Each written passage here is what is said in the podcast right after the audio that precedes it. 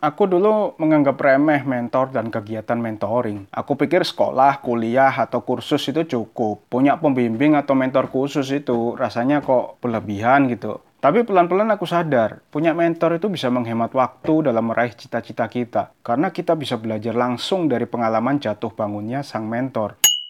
Assalamualaikum, aku seorang penulis multimedia, multi platform. Di sini aku mau berbagi hal-hal ringan seputar profesiku. Namaku Brain Tito.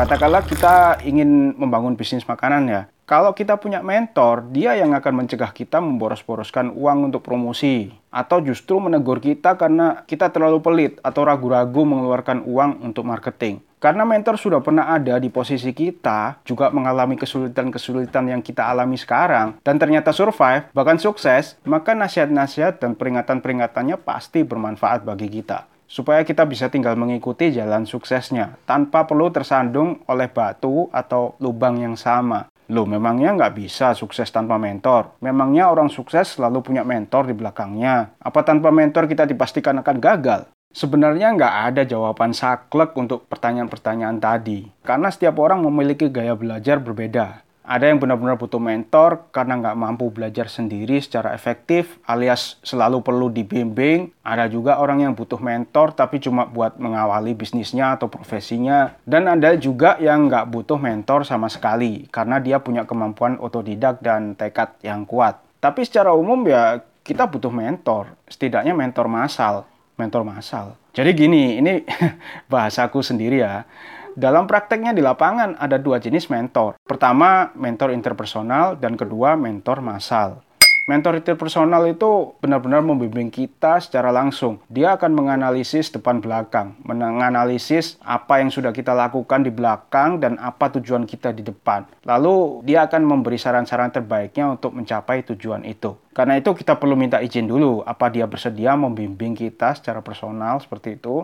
Kalau mentor massal membimbingnya banyak orang sekaligus dengan sedikit atau tanpa tatap muka dia nggak tahu kita mencuri ilmunya, meniru langkah-langkahnya. Kita sendiri nggak perlu minta izin. Sang mentor juga nggak perlu meluangkan waktu khusus untuk kita. Karena sesi mentoring biasanya berupa seminar publik, talk show, kelas pengajaran, status media sosial, buku, podcast seperti ini, atau metode-metode komunikasi massal lainnya. Nah, minimal orang sukses itu selalu punya mentor massal begini agak mustahil kesuksesan didapat benar-benar dari nol. Pasti minimal dia pernah ikut kursus, seminar yang membahas bidangnya, baca buku tentang industrinya, bertanya-tanya ke YouTuber yang pakar di bidang yang dia geluti, dan seterusnya. Maka pembicara seminar, penulis buku, atau YouTuber itu bisa dibilang mentornya. Aku sendiri juga gitu. Sebelum hidup total dari menulis, aku juga punya banyak mentor, mentor massal ya aku banyak membaca buku penulisan. Salah satunya On Writing-nya Stephen King. Aku juga belajar dari penulis-penulis seperti Orson Scott Card, William Nobel, Rice, Dan Brown, termasuk Bram Stoker. Meskipun bahasanya klasik, tapi Bram Stoker dengan Dracula-nya ini termasuk influence buat aku. Untuk lokal, Dahlan Iskan, AS Laksana, dan penulis-penulis majalah Tempo, mereka sangat mempengaruhi awal-awal gaya menulisku. Aku nggak pernah ketemu mereka, tapi bisa dibilang mereka lah mentor-mentor penulisanku. Aku cukup membaca, mengamati tulisan-tulisan mereka, terus meniru pola-pola dan cara-cara mereka dalam menyajikan fakta demi fakta dalam bentuk tulisan. Kalau kebetulan mereka menulis sesuatu di akun medsos atau blog mereka tentang sesuatu yang memang aku butuhkan, ya Aku anggap itu sebagai sesi konsultasi dengan seorang mentor. Kenapa aku nggak ngambil kursus-kursus penulisan sekalian atau cari mentor interpersonal di bidang penulisan? Ya, seperti yang ku bilang tadi, nggak semua orang butuh mentor penuh atau mentor interpersonal. Soal menulis, aku cukup percaya diri lah tanpa bimbingan privat. Hasilnya, Alhamdulillah sejauh ini aku berhasil menghidupi diri sendiri dan keluargaku hanya dari kemampuan menulisku, tanpa menjadi karyawan siapa pun. Tapi untuk urusan bisnis atau kewirausahaan, aku merasa nggak cukup bakat. Karena nggak ada setetes pun darah pengusaha dalam silsilah keluarga aku. Makanya aku jelas butuh mentor yang bisa membimbing bisnisku secara interpersonal, face to face, supaya berkembang lebih pesat.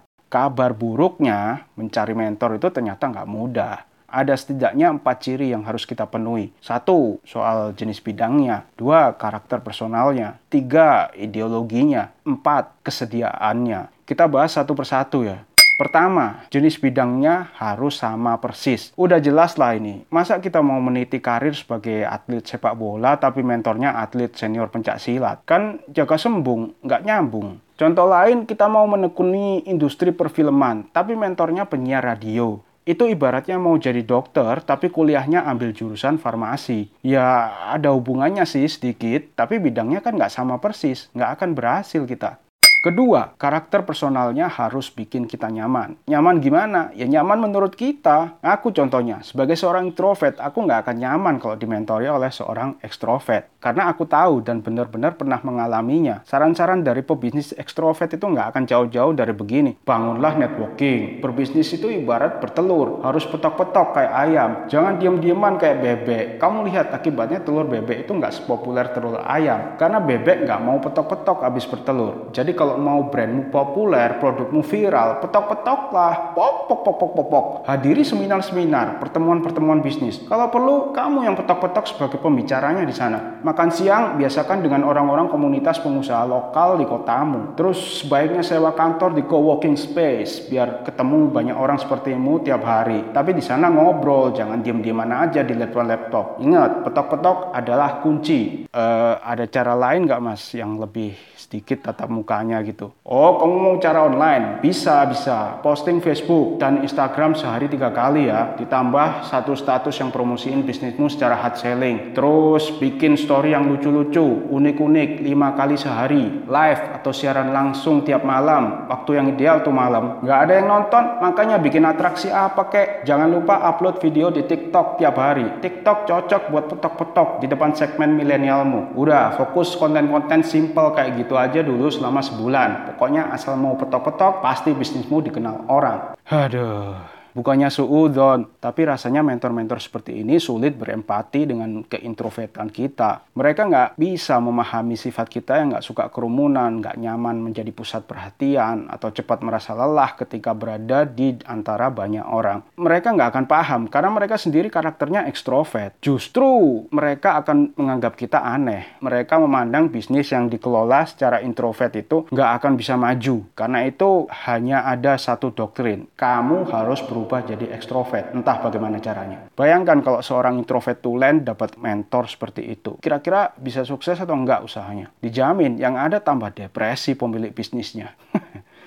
Padahal ini menurut aku sih ya, apa pun karakter pebisnisnya, pengusahanya, semua orang bisa sukses besar. Ekstrovert bisa sukses besar, introvert pun bisa sukses besar. Karena pada dasarnya semua makhluk hidup mempunyai jatah rezeki masing-masing. Ketiga, ideologinya harus sesuai dengan kita. Kita harus seideologi dengan sang mentor. Kalau nggak sesuai ya jangan dipaksakan. Aku contohnya, aku akan segera mundur teratur kalau mentor incaranku terbukti menyarankan jualan secara membabi buta di medsos. Meskipun itu di timelinenya sendiri. Karena buat aku itu spamming namanya. Aku terganggu tiap ada temanku bolak-balik melakukan itu. Akhirnya aku nggak simpati dengan produknya. Nah karena aku terganggu, maka aku juga nggak akan mau mengganggu orang lain dengan metode itu. Yang kayak gitu nggak akan kulakukan. Atau calon mentor itu suka menyarankan untuk mendompleng iklan orang lain buat mempromosikan produknya sendiri. Biasanya di kolom komentar FB Ads orang lain, ini memang cara gratis, cara kreatif, tapi alangkah nggak beretikanya Terus aku juga ilfil kalau misalkan mentor itu menyuruh kita berutang. Ada pebisnis yang mengaku dulu usahanya bolak-balik bangkrut. Tapi dia selalu bisa bangkit dengan utang atau pinjam orang tuanya. 300 juta dia pakai untuk modal bisnis barunya. 300 juta dia ucapkan dengan enteng. Aku sulit nyambung dengan orang-orang semacam ini. Seandainya aku bangkrut, naudzubillah ya. Tapi seandainya, aku nggak mau dikasih saran berutanglah ke bank atau mintalah orang tuamu. Meskipun untuk tujuan produktif, aku nggak suka dengan ide utang tangan gitu. Keempat, kesediaan sang mentor. Udah nemu calon mentor ideal nih ceritanya. Faktor 1 sampai 3 terpenuhi. Tinggal satu faktor terakhir. Mau nggak tokoh itu mentori kita? Ini yang paling sulit menurutku, karena mentoring itu jelas menyita waktu dan tenaga. Lagi pula, apa untungnya buat dia membimbing pemula macam kita? Wajarlah kalau kebanyakan tokoh hebat itu nggak mau melakukan mentoring. Ingat, kebanyakan pendekar pilih tanding justru nggak punya murid, kecuali untuk ahli warisnya ya. Maka jangan tersinggung kalau tokoh itu menolak jadi mentor atau enggak menghiraukan permintaan kita. Itu mungkin bukan karena dia sombong, itu mungkin sekedar manajemen waktu aja. Jangan sedih, kan kita selalu bisa menjadikannya mentor masal kita. Kita ikuti aja dia di dunia maya. Kita baca artikel-artikel blognya atau status-status medsosnya, ikuti seminarnya, baca buku-bukunya, tonton YouTube-nya, simak podcastnya, kuntit terus pokoknya. Kalau ada kesempatan bertanya ke dia, ya tanyakan. Tanyakan kebingungan kita, konsultasikan masalah kita. Metode mentoring inilah yang kulakukan waktu belajar nulis dulu. Nyatanya toh berhasil. Yang penting, kalau memang ada niat ya harus semangat. Selalu lakukan yang terbaik menurut kita. Gitu aja sih kalau aku. Terima kasih sudah menyimak. Sampai ketemu di podcast-podcast secangkir espresso Brandito berikutnya. Wassalamualaikum.